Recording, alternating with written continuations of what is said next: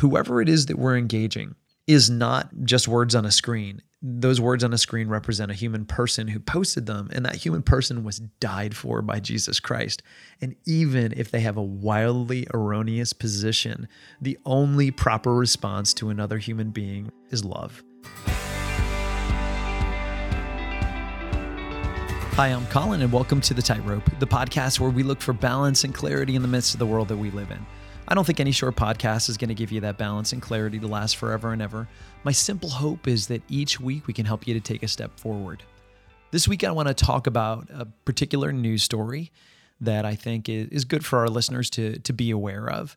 And I want to use that news story as an example, or the events that surrounded it on my own personal feed, as an example of what I think is possible in a positive way via social media and via conversation in the year twenty twenty. Um, I had a little bit of a lesson on what to do when the rage button is triggered and how not to let that overtake us and draw us into the swirling vortex of conflict that tends to be um, the year twenty twenty.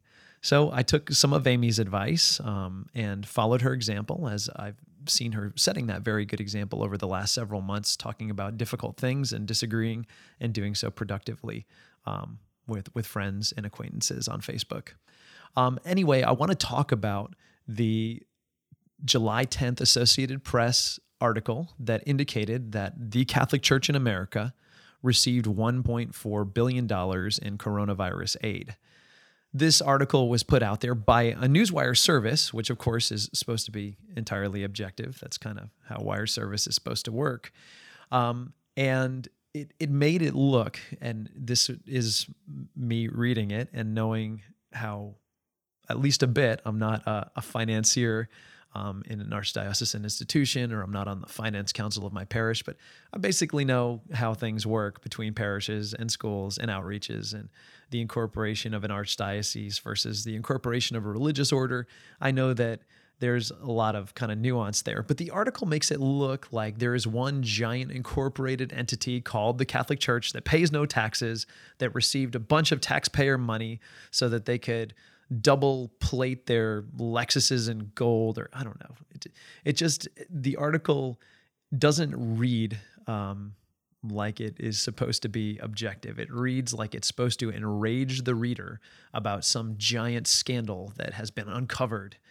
And I was so triggered, as they say, because I, I know firsthand that individual parishes and individual schools and individual outreaches and individual entities associated with religious orders and even Catholic healthcare institutions individually and in a timely manner had to respond quickly to to uh, to apply for paycheck protection. That that's how it worked. It wasn't that the Catholic Church lobbied, cue imperial music, dum, dum, dum, dum, dum, dum, and in some evil scheme extracted one point four billion dollars. It was that individual parishes with modestly paid workers, including office staff, directors of religious education, youth ministers, they wanted to continue to pay their staff, and so they applied for a loan so they could continue to do that whilst their entire revenue source was pretty much dried up. And the same was true for schools, and the same was was true for other organizations, most of which rely on donations.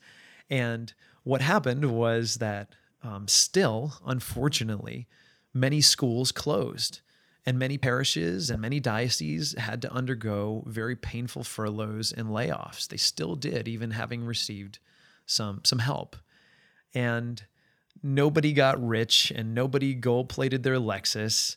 And all of those who received paycheck protection money were employees who, I can assure you, pay taxes. And so this story was so misreported and sparked so much rage that it kept showing up on my Facebook feed um, with with people who, who understandably, because who who out there that doesn't work for the church or have a pretty close association with the church is aware of how everything is incorporated, um, it just made it look like the church is evil, and people were enraged. And I saw on several different tags this idea, all right, well, so this organization that doesn't pay taxes got all this taxpayer money, um, oh my gosh, the Catholic Church, all these dioceses that are that are bankrupt because of these these sorts of things, and they're getting this money. And I took it as an opportunity to be able to, to share a little bit on Facebook about how that actually works. And guess what? People were reasonable about it, that I had some very positive exchanges with people who had good questions, and not all of which I even had the answer to, about how all that works.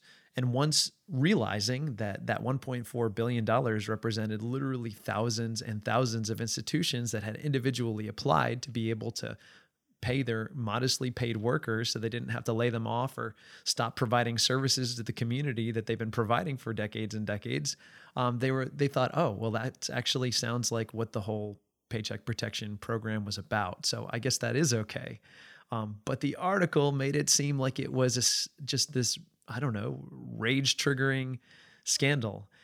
And so much of what's going on out there is designed to make us enraged. So that's what I want to talk about. How do we productively respond, whether um, with our, our family who, who may think differently or have different levels of engagement with the church, or whether with people on social media. Um, and I do think we should engage about these sorts of things um, if we can do so productively and without entirely losing our peace.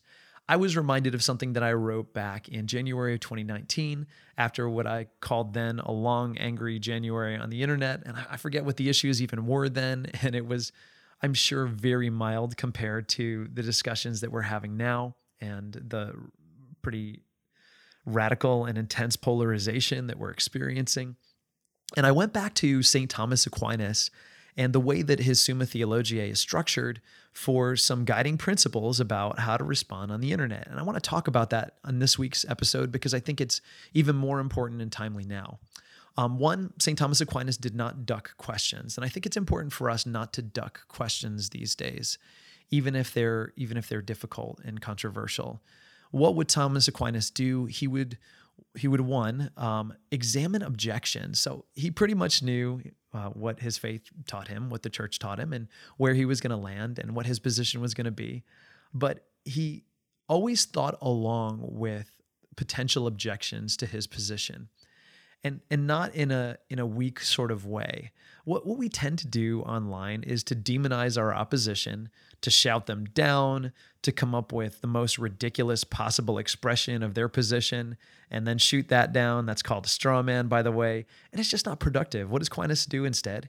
He tries to see what's the best possible objection for those who who disagree with with things that the church teaches, or or even even if we're thinking politics with what I think. Um, what are the best possible reasons they might think that? And in examining that, I might actually come up with some better solutions to the problem that they rightly acknowledge. So I think doing that could be very, very productive. It's it's a lot more work than it is to just post an angry meme or to just shout somebody down or just attack them or tell them, you know, that their shirt looks ugly or whatever. Um, it requires us actually engaging positions and doing research. I also noticed in in that blog that that I wrote back in, in January twenty nineteen, um, what I still think is a very important thing to do. Read the article, um, watch the video, uh, do do your homework and your research. I also noted in there that it's important that we remember that whoever it is that we're engaging is not um, just words on a screen. Those words on a screen represent a human person who posted them, and that human person was died for by Jesus Christ.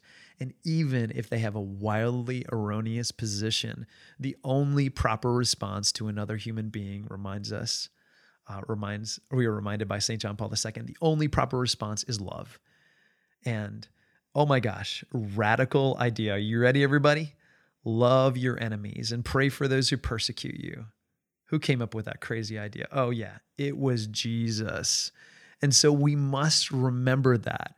When our rage button is triggered, we take that deep breath, we pray that dangerous prayer, come Holy Spirit, and we make sure that we're we're engaging with other human beings. And at the end of the day, yeah, of course, we we want to win people over to our position, but that's not really the goal of engagement. The goal of engagement is communion. The goal of engagement is is that the person that you're talking to, what do you want for them? Well, if you love them, and if you're not loving them, then you're not doing what the gospel calls you to do. You want them to go to heaven. You want their fulfillment and their happiness. And so we work patiently toward that. It's not just about winning the argument. It's about winning hearts. It's about building relationships. And if we do that with clarity and charity, we'll get a lot further. Um, I just had some simple exchanges this week, and I don't want to say that they were all that deep, but I, I just was encouraged that um, that people out there are still uh, pretty reasonable when we can engage in a way that that doesn't immediately shut people down by looking overly defensive. And I'll say sometimes I'm afraid I'm I'm doing that when I when I respond with a lot of words to something. I'm like, oh, does this look like I'm angry and defensive? Um, so one thing that I'll try to do when I'm posting with somebody is just say something kind about them, and not not make something up. Like say something kind that I actually think. Um, I notice uh, some some of the people in my Facebook feed who I disagree with. I notice that they're very earnest and inquisitive and and looking sincerely for the truth. So I'll I'll tell them I think that about them, and um, that that sometimes goes a little further to say, okay, well, this person's not attacking me; they're they're disagreeing with me, and we're we're mutually trying to get to the truth. I just think it's so productive and so helpful and so necessary. And I didn't say this in twenty nineteen, but I'll say it now. I think more than ever, it's important for us to to be engaging. Um, to be engaging in conversations when we see things that are posted that we think are wildly false, especially if they're an attack to the church, an attack to our faith, to find a way to post and to, to pray that prayer, come Holy Spirit, and to do so in a way that that humanizes the person that we're with, that's not not getting sucked into the rage game that twenty twenty is trying to play, and that, let's face it, principalities and powers and demonic things that crawled straight from the pit of hell want to keep us angry and want to keep us distracted. It's, if you read Screwtape Letters, it's straight out of the playbook, right? Instead of pointing us toward toward Jesus, instead of pointing us towards what's prayerful, what's good, what's beautiful and true, let's just get obsessed with politics and enraged, right? And that's exactly what old, is it Uncle Screwtape, well, Uncle Wormwood is instructing Screwtape to do in that uh, imaginary playbook of the demonic from C S Lewis. So don't fall for that. Instead, engage in a way that's charitable, that's clear, that's loving, that's true, that's that's steeped in the gospel and not in ideology. That's another thing that I would just kind of close with is I think it's important in the year twenty twenty, whatever, however we tend to think politically, however we would identify, whatever party we're registered with, um, that we go back to the gospel and we make sure that we are reminding ourselves of some words from um, Pope Emeritus Benedict the sixteenth, who tells us that our faith is not an ideology, it's not a set of ideals, it's an imp- encounter with a person, and that person is Jesus Christ. Let's start there, and it will shield us from many of the errors of our day and age. And you might even have some productive and encouraging conversations on Facebook. You might learn something, other people might learn things, relationships might grow stronger, and you still might get persecuted. But if you do, there's a beatitude for that also. So that's me encouraging you this week, and even reminding myself going forward, because I think that it's going to be a continually long twenty twenty, that we can have conversations and that we should pursue the truth with clarity and charity. For Ascension, I'm Colin McIver, reminding you to take a step forward.